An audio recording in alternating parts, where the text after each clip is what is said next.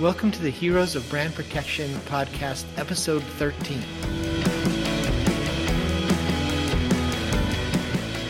I'm your host, Daniel Shapiro, Vice President of Brand Relations at Redpoints, the world's fastest growing brand protection solution with a mission to make the internet safer for both brands and consumers. In this podcast, we will share stories and industry insights from some of the leading experts in the brand protection and anti counterfeit domains from different industries. We are happy you could join us, and please check out all of our episodes on www.redpoints.com forward slash podcast. Today, we are thrilled to be speaking with Christopher Horn, the former Business and Security and Integrity Group Director at Hewlett Packard Enterprise. When Chris was a young boy, he wanted to be a Formula One race car driver. And then after that, he wanted to be a pilot. And then after that, he wanted to be a singer. And then he finally focused on being a police officer, which is what he did. Here's one of the stories Chris shared with us, I think you'll find very interesting. While as a police officer in London, he was asked to report an unusual incident. Little did Christopher know that he'd end up having a cup of tea with a worldwide star.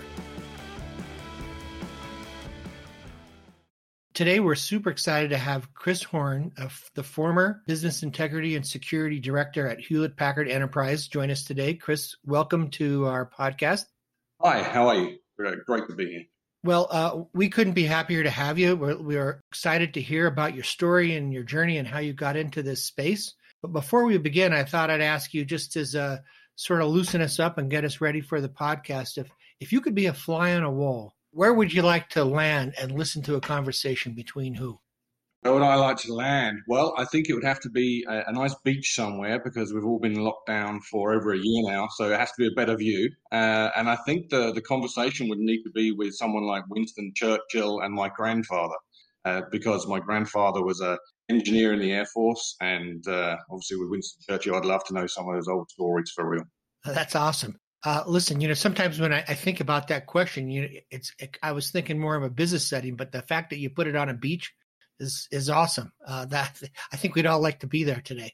So, um, when you think about your history of your career and your personal life, is there a particular I don't know funny or interesting experience that you sort of recall a lot that you tell uh, that happened during your career or personal life?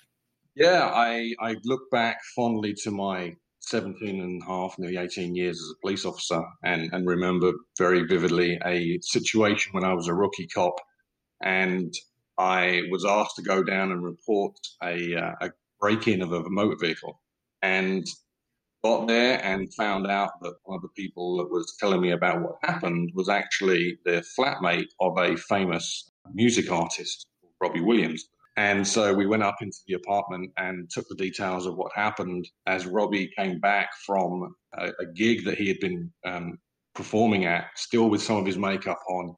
And I sat there in his lounge drinking a, uh, a cup of tea with Robbie Williams. Yeah, that's a great story. I would assume, like you said, there's probably one of those things we should sit in a pub. We probably get another 20 or 30 stories, but another day and another time, we'll, we'll uh, look forward to doing something like that. Um, tell us uh, what you wanted to be when you grew up, when you were a young a young Chris. What what did you want to do? You know, I think I'd like to say it was more than one thing.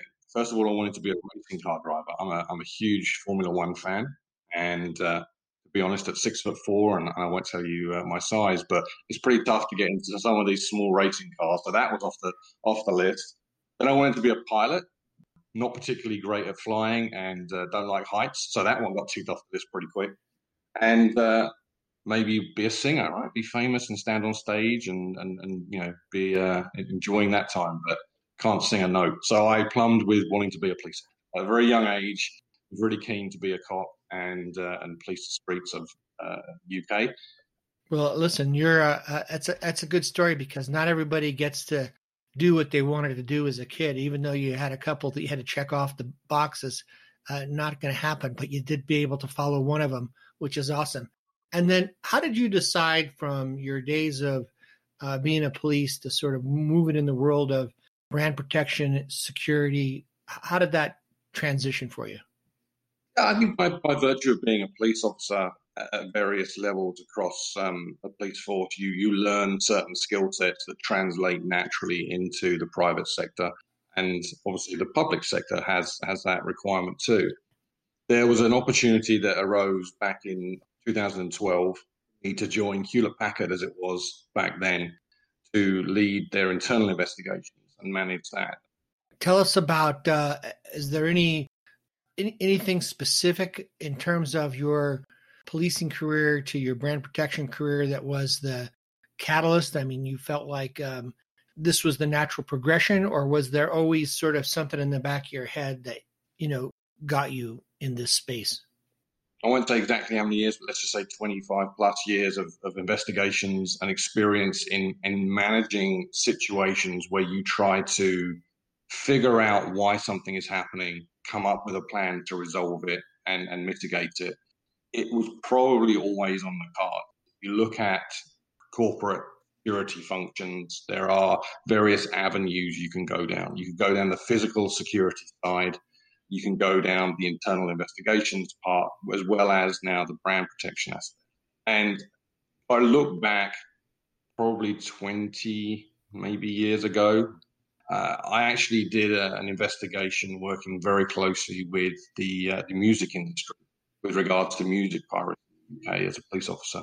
And that in itself was a, a, a real eye opener for me as to how other companies, other areas focused on different elements. And obviously, that was a different element of brand protection. But uh, that was probably the first part of my, uh, I guess, my, my taste of what was to come.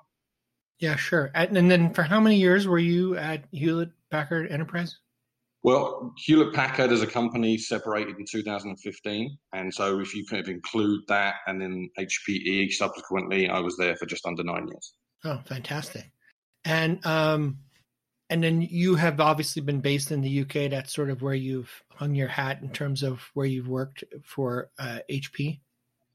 Well, I was originally based in, in the UK. I moved out to Houston in 2015. So I now have the benefit of lovely, sunny warm Texan sunshine mornings. Ah, so you're you're a long way from the English pubs. I'm a very long way from the English pubs. Sadly so. Uh, that's all right. Um, and as you think back in your uh, career, what what's some of the hardest things you had to do? Whether you know, not necessarily a physically hard, but maybe you know, mentally difficult or challenging. I think the hardest thing for me has been to shift the mindset of delivering the strategy that I was looking to implement into a reality. It's very often said that in order to do that, you have to have the right culture and the right team and the right frame of mind. And a lot of work from my side has gone into developing and creating and cultivating that culture in order to deliver that strategy. Uh, without a strong foundation, you're not going to be able to do that. So that I think has probably been the longer term and probably the hardest thing to do. Yeah, I think um, when I when I was listening to your answer, I think about um, you know working in a large company. I had an experience as well, and I think sort of managing and influencing the the right people uh, are critical to that. And and while it seems like it should be easy to take a strategy and implement it, to your point, uh, navigating that whole internal uh, influencer process is very difficult. So that makes a lot of sense.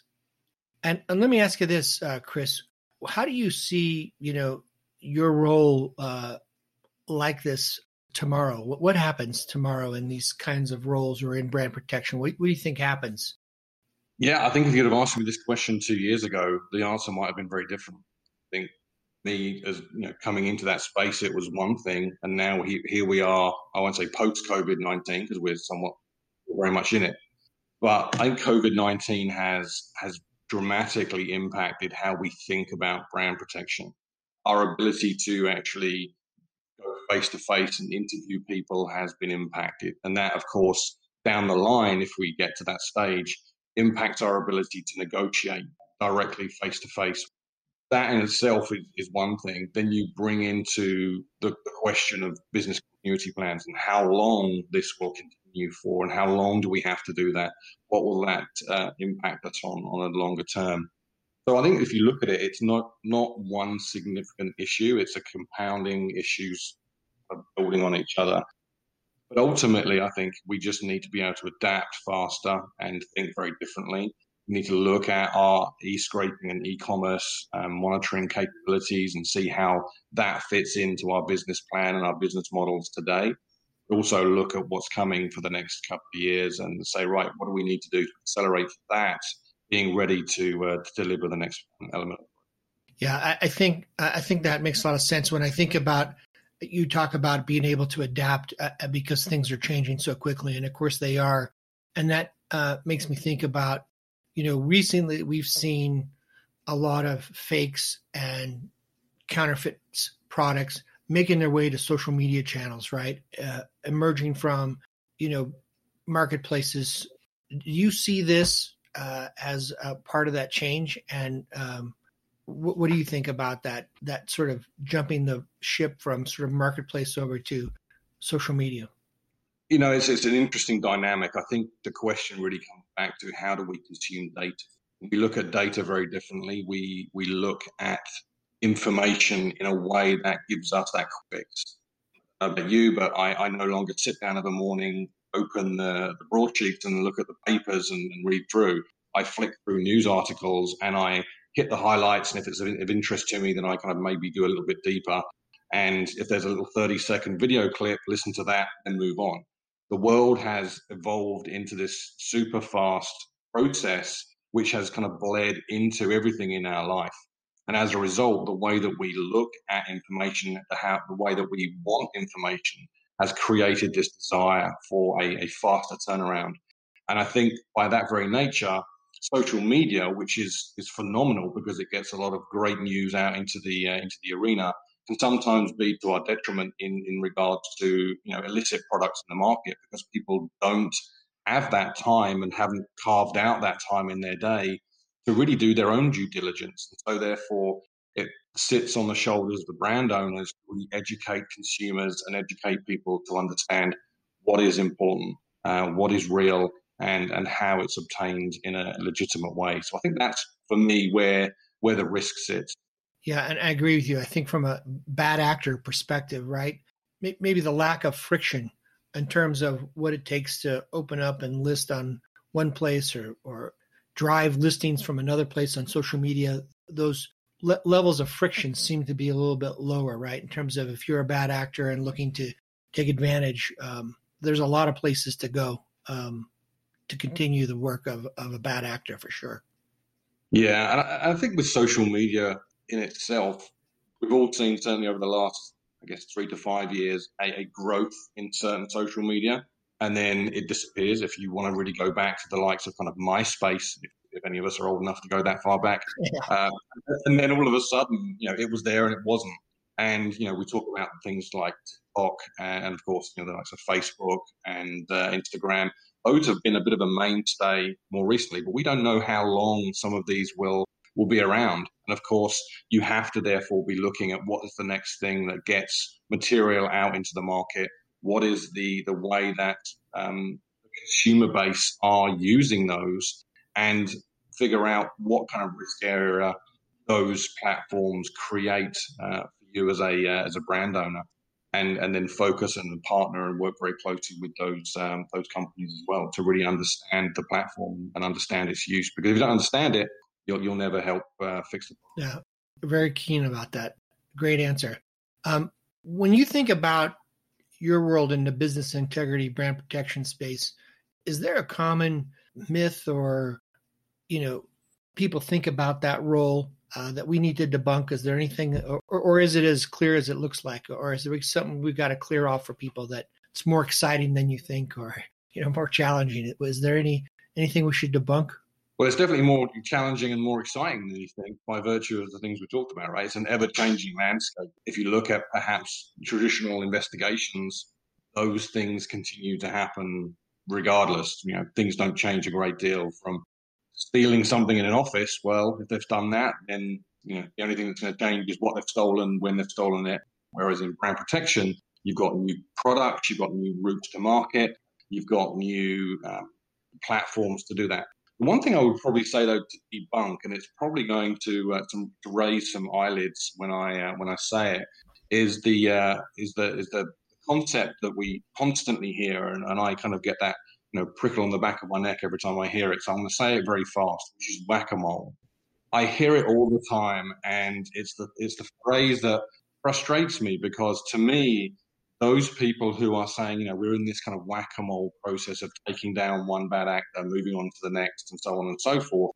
Well, I believe there's a there's a an element of that that needs to happen. Right, you have to have, you know, going back to my my English um, days, you know, that bread and butter kind of work that you just continually do. You have to start thinking that you don't resolve that whack a mole approach. It's not working. You have to think differently. You have to adapt. You have to think a little dirty. You have to get in the weeds of the people you're tackling. Because if you don't and you don't understand their mindset and why they're doing things, you'll never resolve it. So you need to be more strategic. I think you, as a brand protection lead, need to be a lot more intelligence focused and driven and start looking further up that tree. Yeah. It's funny you say that. It, it causes a similar reaction to me, right? In terms of when, when I hear that phrase, you have to have a strategy, you have to have a process, right? Because otherwise you're just chasing as opposed to deploying a strategy that solves the problem for your company. Um, Ellen uh, Shady, who's the general counsel for Keen Outdoors, I don't know if you know Ellen or not or the company, but um, if there was anything that the 20 year old Chris might do differently that would change the course of where you're at today? Wow, that's a great question. Um, you know, I think I would take a little bit more time to create a, a balance that delivers more harmony between work, life, and and ambition, and try not to really focus as much time and attention to what I thought was was growing my career by virtue of the number of hours in a day that I put into it, rather than being a little bit more sensible and understanding the true value of time. And I guess you don't start to learn that until you get a few gray hairs like me. That's that's great advice for. I think that's great advice for just about everyone. Um, and maybe following up on that, Chris, uh, w- what advice would you give to someone a young person or someone who maybe wants to think about a career like you've had in terms of brand integrity, you know, security, investigations, brand protection, is there something you would suggest to that person thinking about a career in this this industry? Well, I, I, would give it. I would give the piece of advice that I would give for anybody in the industry in the same way I would give for people in, in life in general, which is surround yourself by good people. Surround by people with understanding and knowledge of, of you and and the industry, people who can help teach you in, in a positive way, people who are well respected and and understand the the journey that you're about to embark on, but also um, willing to teach and educate you along the way. I think um, is um, really kind of created through the transition of knowledge, and you know if you've got somebody that will help you along that journey through that, then then great. The other part of it, I would actually give for someone slightly further down that road, which is a, a great piece of advice that someone gave me, which I use a lot. And I think for those that have worked with me, they probably hear it too many times, which is that you should never regret the decisions you make. I think if you stand by your decisions and and work on that, and I think that's probably something I learned as a police officer, right? You you, you don't ha- you don't have to stand in the street and ask, you know, bring up your boss and say, hey, can I arrest this person? You've got to make that decision pretty darn quick and uh, and move on from it. So you shouldn't regret it. And uh, those would be the two pieces of advice. Yeah, those are good advice. Um, is there someone in your career that's inspired you uh, along the way, uh, Chris? I think my, my inspiration has come from from a number of different people in a number of different ways. Uh, one of the people who who I've been inspired by from again just going back to my my my point of reference earlier around um, surrounding yourself with nice people positive people, people that say what they do and do what they say and are able to help connect the dots in, in the industry uh, would be a guy called Matt Drew, who I used to work with in Hewlett Packard. He is now the security director for Dyson. Matt, to this day, remains a, a huge um, business um, confidant, friend, and, uh, and wealth of knowledge. Awesome. Chris, following your podcast, our next guest will be Ben Okeke. Ben is the senior corporate counsel at Amazon. I don't know if you know him, but whether you do or don't, is there something you'd like to know about Ben? What I'd like to know about him is uh, how he defines success, either on a personal or business perspective. Awesome. Well, thank you very much. Uh, we enjoyed having you today. We learned a lot about you, and uh, uh, we hope you enjoyed the session as well, Chris. Absolutely. Really appreciate the time, and uh, yeah, looking forward to hearing more of the podcast, guys.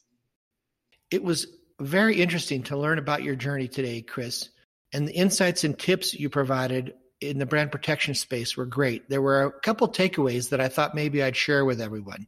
Number one, post COVID requires us to adapt faster and think differently. We need to review how and what currently fits in our business model today. Number two, surround yourself with good people, both at a personal and professional level. And number three, last but not least, you should never regret the decisions you make, but rather learn from them. Well, that's it for us today. If you liked what you heard, check out our next inspiring story from another hero of brand protection. You can follow us on all of our platforms Spotify, SoundCloud, Apple Podcasts, Google Podcasts, Twitter, and LinkedIn. Make it a good day.